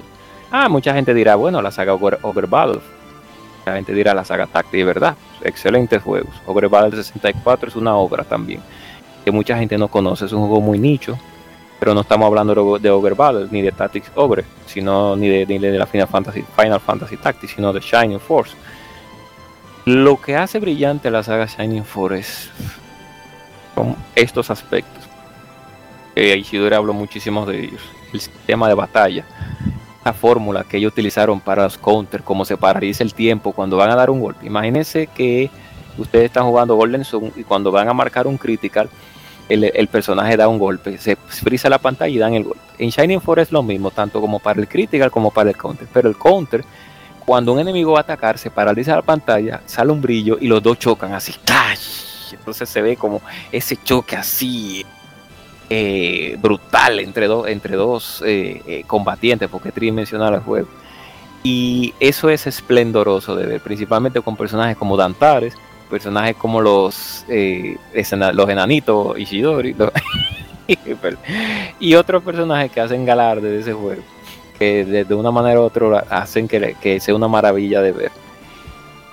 Las misiones que tiene el juego también, que son fenomenales. Vuelvo y digo, no son simplemente ir y derrotar al enemigo final, como la gran mayoría de juegos tácticos, sino que siempre hay algo nuevo que hacer. O te metes por una cueva y no ha terminado la batalla para conseguir un ítem, o, o, el requisito para derrotar un enemigo no es solamente ir y matar al jefe principal. Tienes que subir por una colina, tienes que avanzar hacia otro espacio para derrotar un batallón que está en otro, en otro lugar. Las misiones también al ser variadas, no contemplan un solo ritmo. Hay misiones que tú tienes que ir e impedir que un tren choque o seguir un tren hacia una vía, impedir que una presa se, se derrumbe. Y son cosas que hacen que ese juego sea tan increíble. La música también de Motoi Sakuraba es, es, muy buena también. Los gráficos son aceptables para la época, a sabiendas de que el equipo de desarrolladores no tenía tanta experiencia con modelos tridimensionales. Más bien, los gráficos de cuando tú estás en el World Map, esos gráficos todavía al sol de hoy, bueno, parecen más o menos algo como lo que ha hecho Falcon con, con las IES, la 3, la 6 y la Ah, sí, sí, claro, claro. pero ya los polígonos de combate sí, como que no han envejecido tan, tan, tan. No, no, exacto, porque es como usted sabe, como yo estoy diciendo, que no tenía muchas habilidades el equipo de desarrollo para Eh, desarrollar modelos tridimensionales de sus personajes. Pero, de todo, pues yo le exhorto a todo el que pueda, ojalá Sega algún día, algún día, tirar un bundle de todas las Shining Force, ojalá, todas así, eh, Shining Force Mega Collection, o Ultimate Collection, o, eh, Shining mm. Collection, y tirar a todas las Shining Force así, para que usted la juegue y vea lo increíble que es esa saga, porque de verdad que es una saga muy de nicho, que mucha gente no conoce, pero después de que usted se introduce en esa saga, mire, hay algunos juegos, claro, de Game Boy Advance, como la Shining, que se llama, Dios mío, la de Game Boy Advance, bueno, la que dice el tipo antes, me estoy muriendo, me muero, me muero, como... no ah, recuerdo. Sí, la Shining Soul, sí, Soul, pero a saliendo de eso, y hay algunas de PlayStation 2 también que hay por ahí, no sé si la vamos a hablar en el podcast, pero sabiendo de eso. Eh, no, ya no son de ya no son de, ya no son tácticas, ya no son de ok, pero sabiendo de eso, Shining Force 3, episodio 1, 2 también, que pude jugar mucho el 2, y 3 y jugó un poco el 3, aunque fue en japonés, merecen la pena, merecen la pena jugarla. No hay, usted no, usted no debería de morirse sin haber probado por lo menos la, la, la Shining Force 3, episodio 1, no debería de verdad que sí.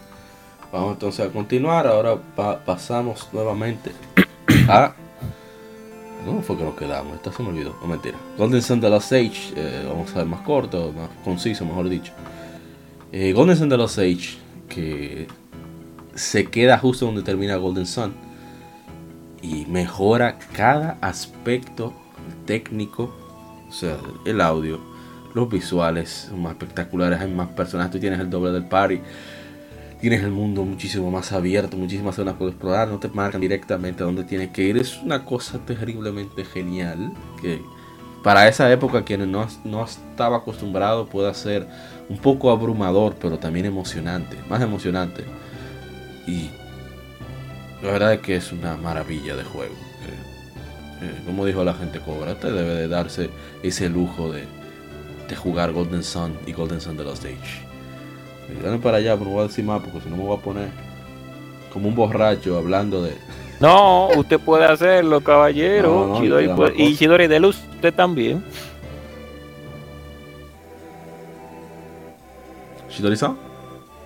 Sí, estoy aquí. Ah. Eh, no, de los Age. Em, El único problema que yo tuve con ese juego fue con el inicio, porque como termina Golden Sun, el Golden Sun, te deja en el cliffhanger, entonces tú quieres eh, saber qué va a seguir a continuación, pero obviamente, como tú retomas con un equipo, tú tienes que hacer el respectivo catch up.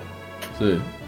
Pero o sea, el primer tercio yo recuerdo que a mí se me hizo como un poquito miércoles, quiero como que todo que esto arranque.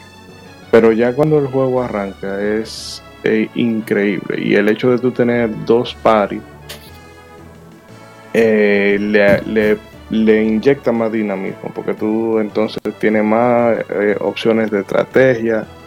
Hay incluso hay enemigos que van a exigir que tú juegues con los ocho personajes. Sí, sí, sí. Porque hay un jefe especial que yo recuerdo que era, era así. Yo tenía eh, un party que era de, sacrificio. Que aguanten todo lo que ustedes puedan. Eh, para cuando se murieran y entonces entrar de lleno con, los, mueran, o sea, ustedes se van a morir y los otros son los que van a ganar el pleito. Eh, Y los especiales de, de esas armas, oye, me había uno, creo que se llamaba Meguido, que tú mandabas una bola de fuego, no era como un meteorito, se veía tan brutal cuando eso bajaba. Y el, o sea, y el giro que tiene que tiene el final con, con el último jefe. Sí. que hay una cosa, o sea, ¿cómo que se llama el viejo este, el, mentor de ustedes? Eh, Kraden. Kraden, sí, que el tigre eh, hace unos cálculos medio raros. Y dice, espérense, no le den, pero ya cuando el tigre viene a decir no le den, ya el pleito arrancó. Entonces después de, después de ahí es que tú te das cuenta cuál era cuál era el meneo. Pero en fin, ese eh, esa, esas dos entregas para mí son geniales, maravillosas. De hecho, es un solo juego que ellos lo partieron por la mitad por marketing. Pero que si Nintendo lo hiciera así, en lugar de hacerte como hacen siempre, eh, eh, Golden Sun Yellow y Golden Sun Blue, que es el, mismo juego, lo único que te vamos a cambiar un par de cositas. O sea, ellos deberían de hacerlo, deberían de hacerlo así, de y mira. No, y no tanto marketing, también elementos técnicos. O sea, hay que darle su beneficio de la duda, que quiero decir. Eh, no, pero Nintendo, o sea, tú sabes que Nintendo lo hace porque eso es, no es de que por. No, ellos saben que el, fan de Pokémon le va a comprar. No, no, no, no, no, yo me refiero a lo de Golden Sun. No, no, pero te decía, si me, hicieran, si me hicieran así, mira, te vamos a hacer dos entregas, pero es. Eh, hay cosas diferentes, o por lo menos, mira, la historia se, de una se continúa en la otra. Yo lo veo bien. Sí. Eh, pero, ¿qué te digo? Golden Sun de los 6, muy buen juego. O sea, obviamente si tú te jugaste el Golden Sun, tienes que jugarte este para que sepan que va a terminar la historia, pero es una aventura como poco juego de rol. De, pues de hecho, después de ahí, pocos juegos de rol alcanzan ese estatus. Pero dilo, pocos eh, juegos, con pocos juegos. Sí, no, no, después de ahí, y mira que en esa generación de PlayStation 2 y Xbox salieron muchos juegos de rol buenos, pero eh, poco han tenido el estatus que tiene Golden Sun todavía el de al, al sol de hoy, valga eh, un Nintendo. Hmm. Eh, ah, Ryzen, ¿usted no lo jugó entonces?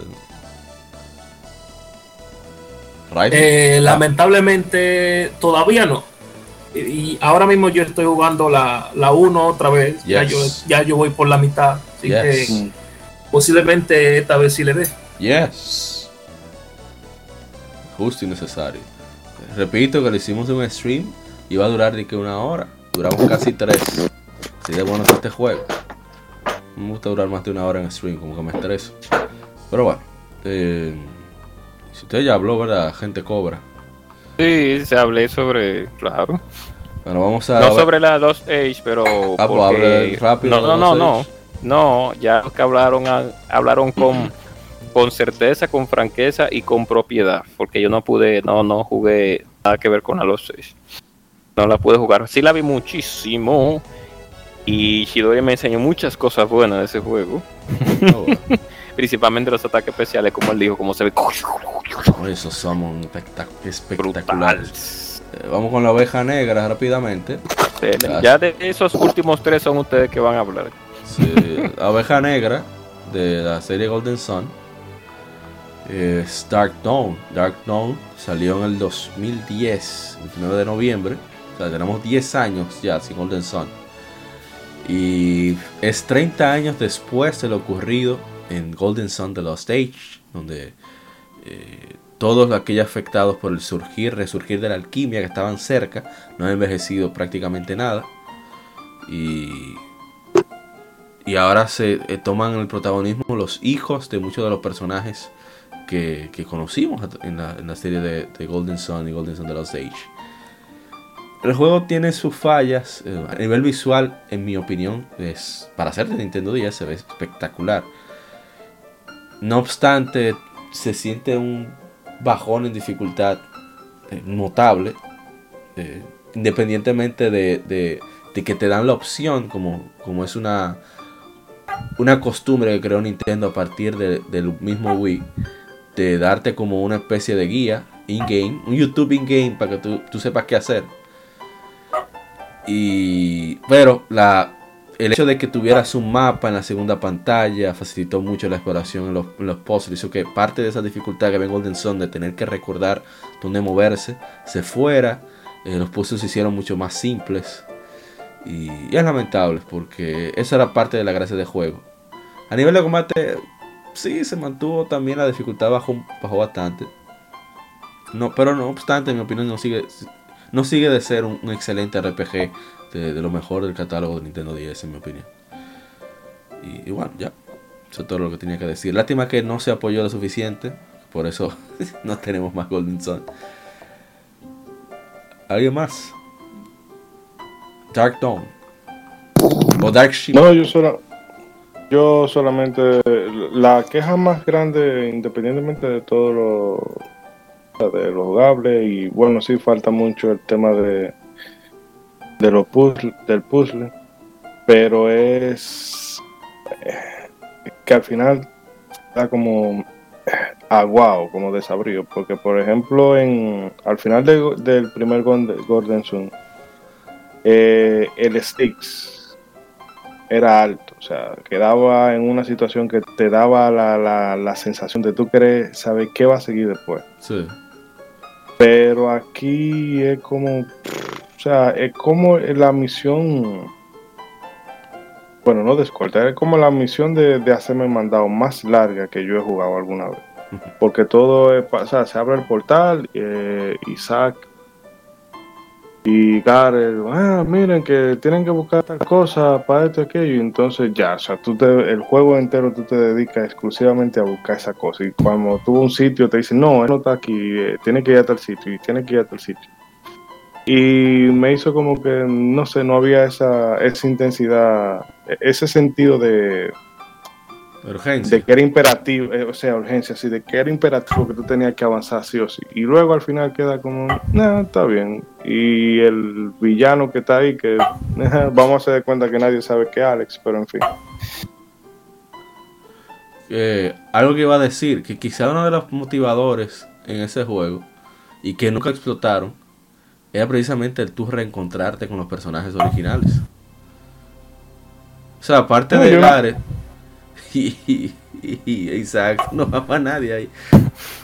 No, porque yo me imagino que ellos digan, bueno, vamos a hacer A la primero con, con los hijos y, yo- y luego el gancho va a ser para la segunda que tú puedas jugar con los hijos y los padres.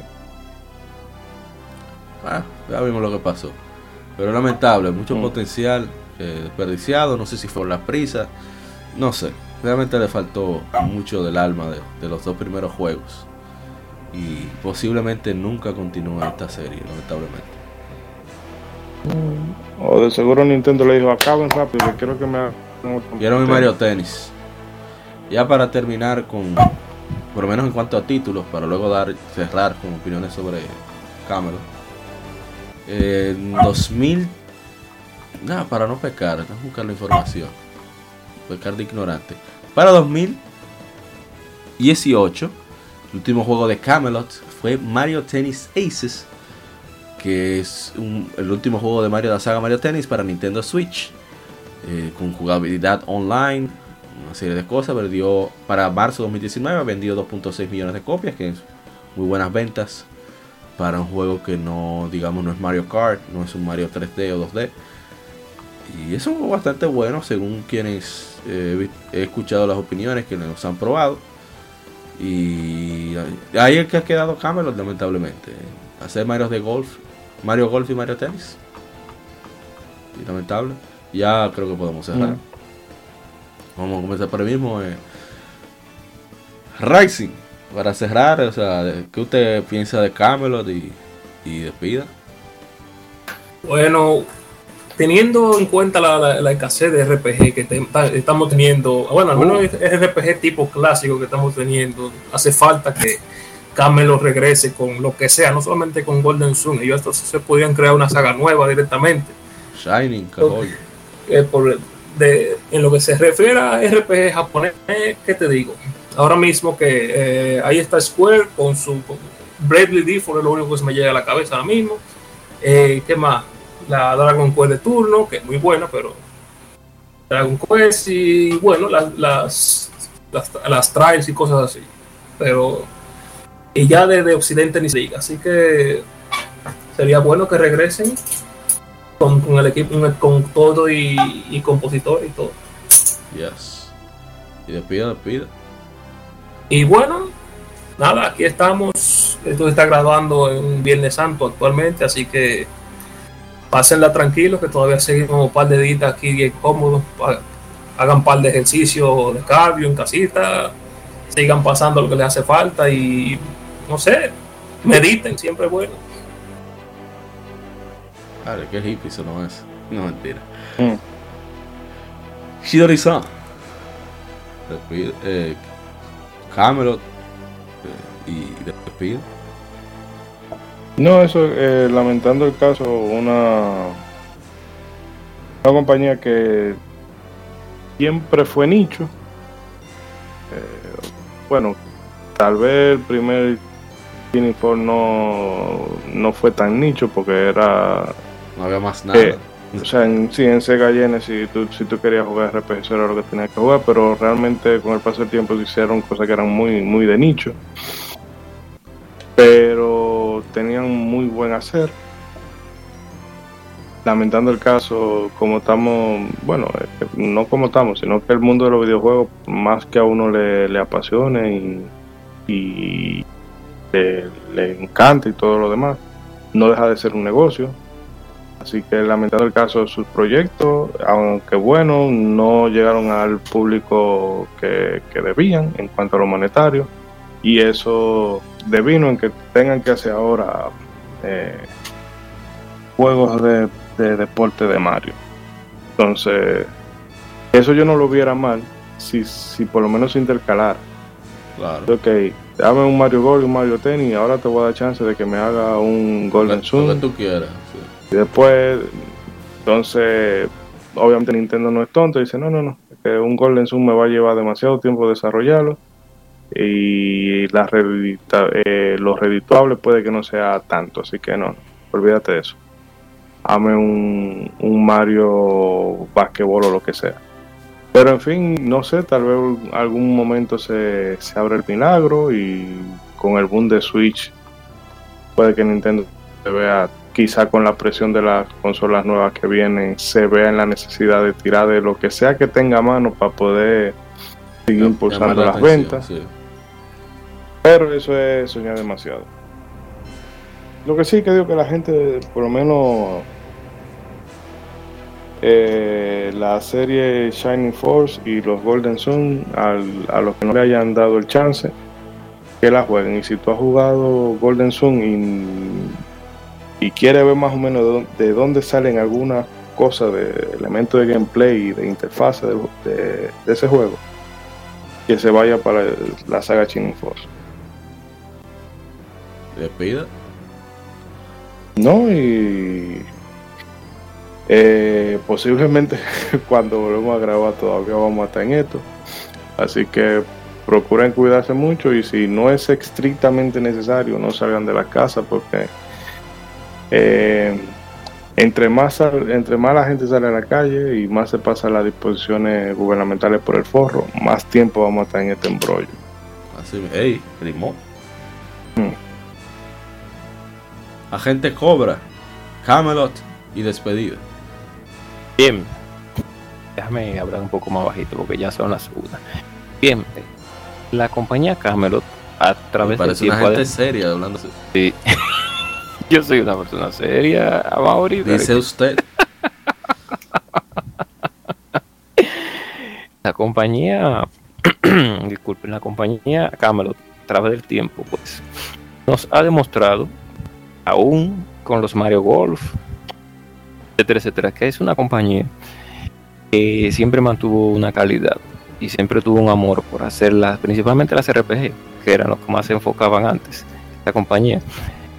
Y es bueno recordarla y hacer este tipo de podcast para, o mejor dicho, este, este episodio conmemorando esta compañía, porque nos ha dejado muchos buenos títulos que son muy buenos y son muy agradables recordarlos nuevamente. Juegos como Shining Force, como las mismas Golden Sun y una que y unos y unos que otros juegos que la bueno, la misma Mario Golf también se la podemos poner ahí, pero vamos a sacar un poquito las Mario Golf. Pues hacen que nosotros de manera pues alegre recordemos recordamos que esta compañía pues ha sido excelente en, en la gran mayoría de títulos que ha lanzado es lamentable que ese potencial Nintendo, porque tengo que criticar como siempre y echar mi veneno, que Nintendo no eh, haya dejado ese departamento solamente para hacer jueguitos de golf, por así decirlo, aunque no descarto que son buenos, me gustan los juegos de golf, pero el potencial de, la, de, de ese departamento, pues no es para hacer ese tipo de juegos, es para tener una línea de RPGs sólidas para sus consolas, o para su consola, mejor dicho, y dejarnos de esas como se desfachateces de solamente tenerlas ahí arrumbadas sin darles la oportunidad que merece. Una crítica abierta a Nintendo, como siempre que la hacemos, de que debería de ser una compañía que debería de enfocarse más en ofrecer más títulos y dejarse y dejar ese, esa manera de pensar a veces tan mediocre que tiene con muchos eh, juegos que la ha dejado en el olvido mucha gente, a pesar de que es verdad, muchos tienen malas ventas, pero podemos transformar esas malas ventas con mejores publicidad y un, un, proceso más accesible al usuario. Ahora bien, entendemos que hay un fadón, hay una, un grupo de borregos que solamente compran tres juegos dentro de la misma marca y es por eso que pasan estas situaciones. Si esos borregos dejaran de comprar solamente tres títulos para la compañía, pues ya Nintendo pues se ofreciera a pues a desarrollar más juegos. Por eso es que juegos como F0, como Metroid, Shout, lamentablemente, eh, y Star Tropic, y Star, Tropic, murió. Exactamente, y Star Tropic ah. murieron con flores por esos borregos que lamentablemente no tienen en su capacidad cerebral no admite otro tipo de juegos. Pero ¿por qué que tiene que insultarlo así? Yo me voy.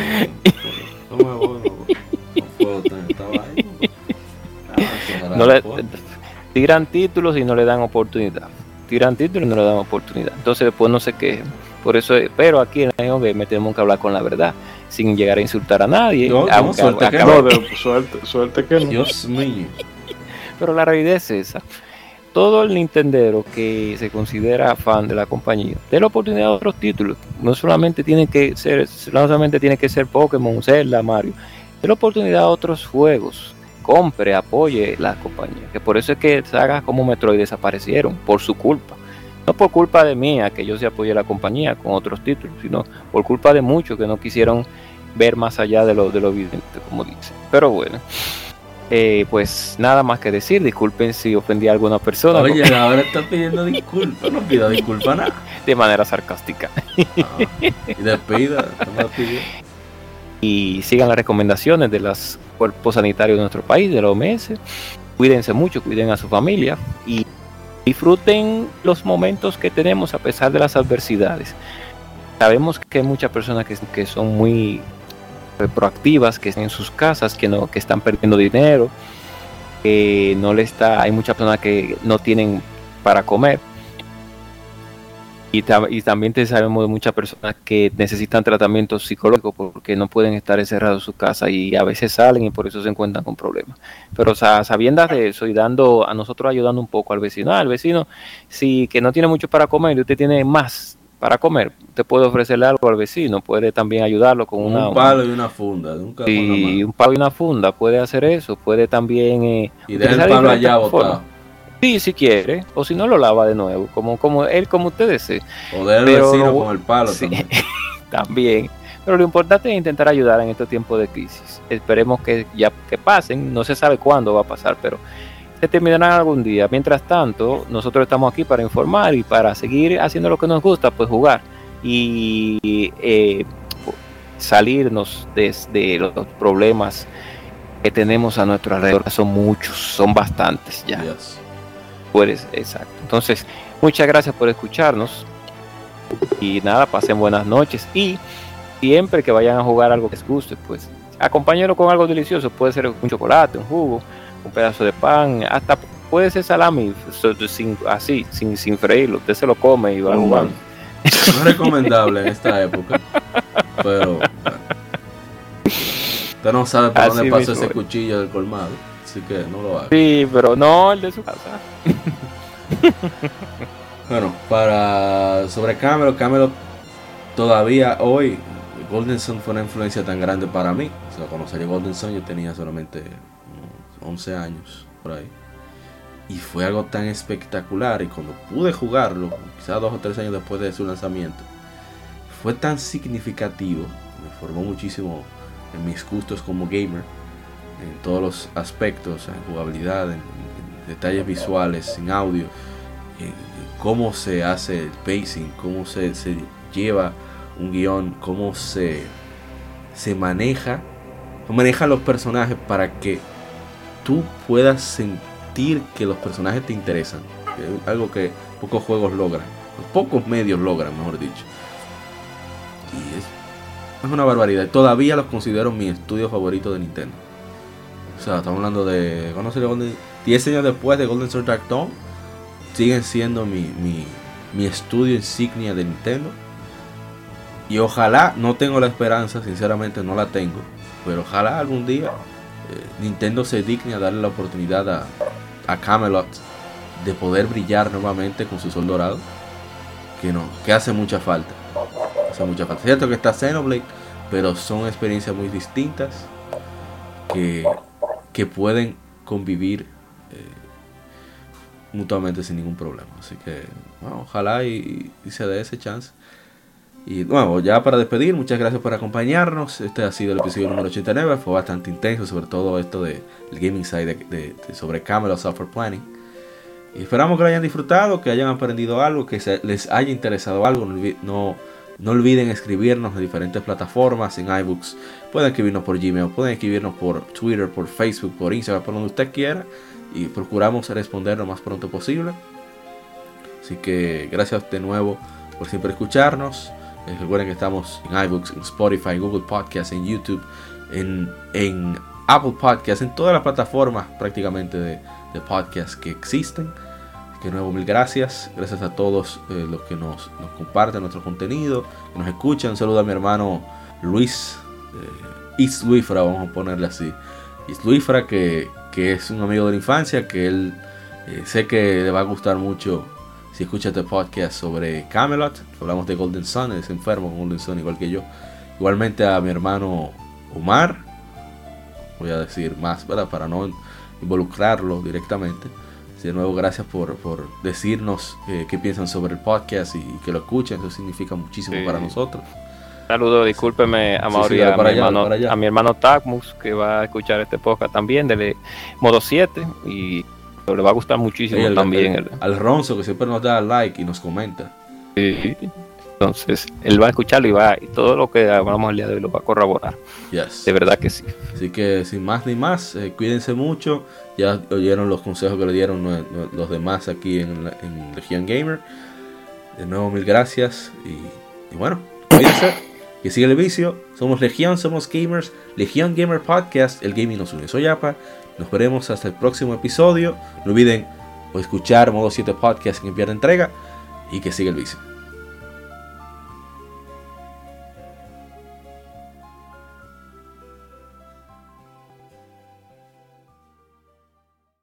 Somos Legión, somos gamers. Legión Gamer Podcast, el gaming nos une.